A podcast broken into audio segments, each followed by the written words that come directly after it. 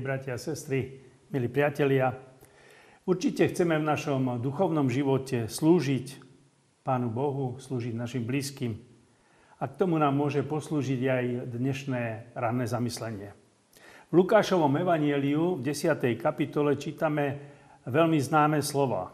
A hľa, stal zákonník aby ho pokúšal, povedal, majstre, čo konať, aby som dedične obdržal väčší život? Odpovedal mu, čo je napísané v zákone? Čo tam čítaš? On odvetil, milovať budeš pána svojho Boha z celého srdca, z celej duše a z celej sily a z celej mysle a svojho bližného ako seba samého.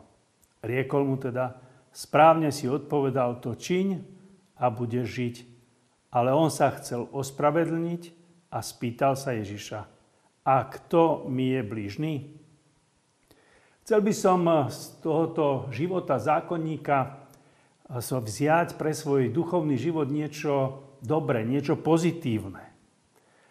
To, čo čítame v prečítaných slovách Evanelia Lukášovho, ale už tá prvá veta ma ako si od toho odrádza, lebo tam čítam, aby ho pokúšal.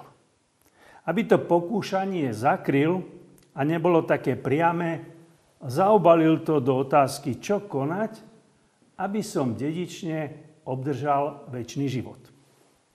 Tento zákonník dobre poznal Božie slovo.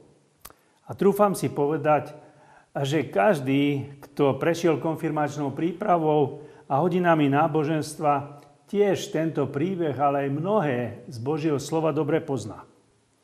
Tento muž sa však chcel vyzuť z osobnej zodpovednosti. A ešte si trúfal na to, aby to mal potvrdené od samého pána Ježiša Krista. Ale predsa chcel ukázať, že on Boží zákon veľmi dobre pozná. A preto ho aj veľmi presne cituje.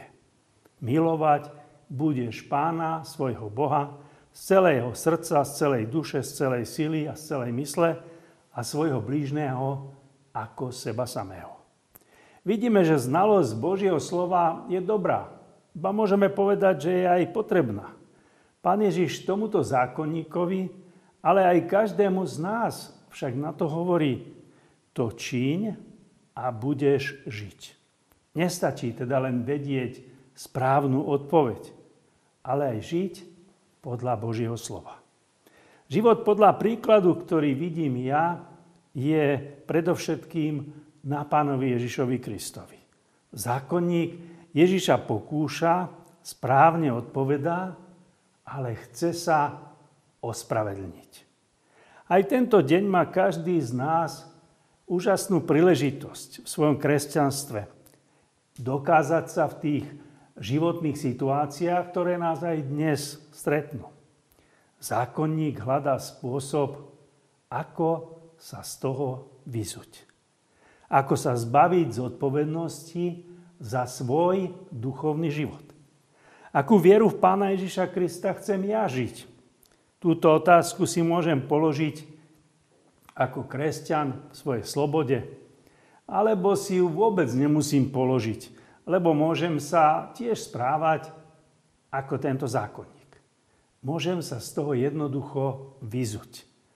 Áno, nie je povinné. Vidíme veľmi veľa príkladov, keď sa človek snaží zbaviť zodpovednosti za svoj osobný duchovný život.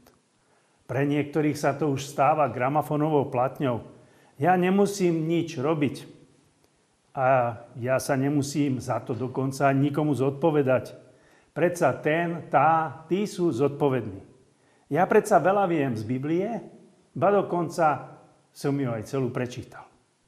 Áno, takto nejako vyzerá zákonník dneška, ktorý nemá zákonnícky odev, ale má spôsoby a správanie zákonníka.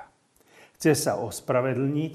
Dnes máme na to také špeciálne slovíčko vyviniť sa zo zodpovednosti. Na začiatku dňa však hľadajme dobré príklady.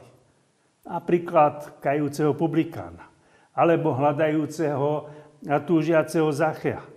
Prosme, aby sme neboli ako tento zákonník. Nech je to vždy pre nás skôr varovný príklad, takto nechcem žiť, takýto nechcem byť. Ako riešiť svoje otázky a problémy? Je dobré položiť si otázku, Pane Ježiši, čo by si Ty robil na mojom mieste? Týmto spôsobom môžem začať aj riešenie tých dnešných problémov a otázok. Ako je to teda pri mne?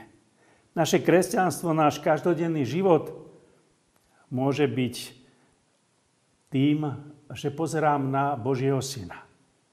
A pozerám na to, že On nás nehodnotí podľa našich vedomostí, alebo ani podľa našej chytrosti, ale On pozerá do môjho a do tvojho srdca. On pozerá, či je tam miesto aj pre neho. Nie druhé, či piaté, alebo desiaté, ale prvé. Aký je teda môj vzťah k Ježišovi?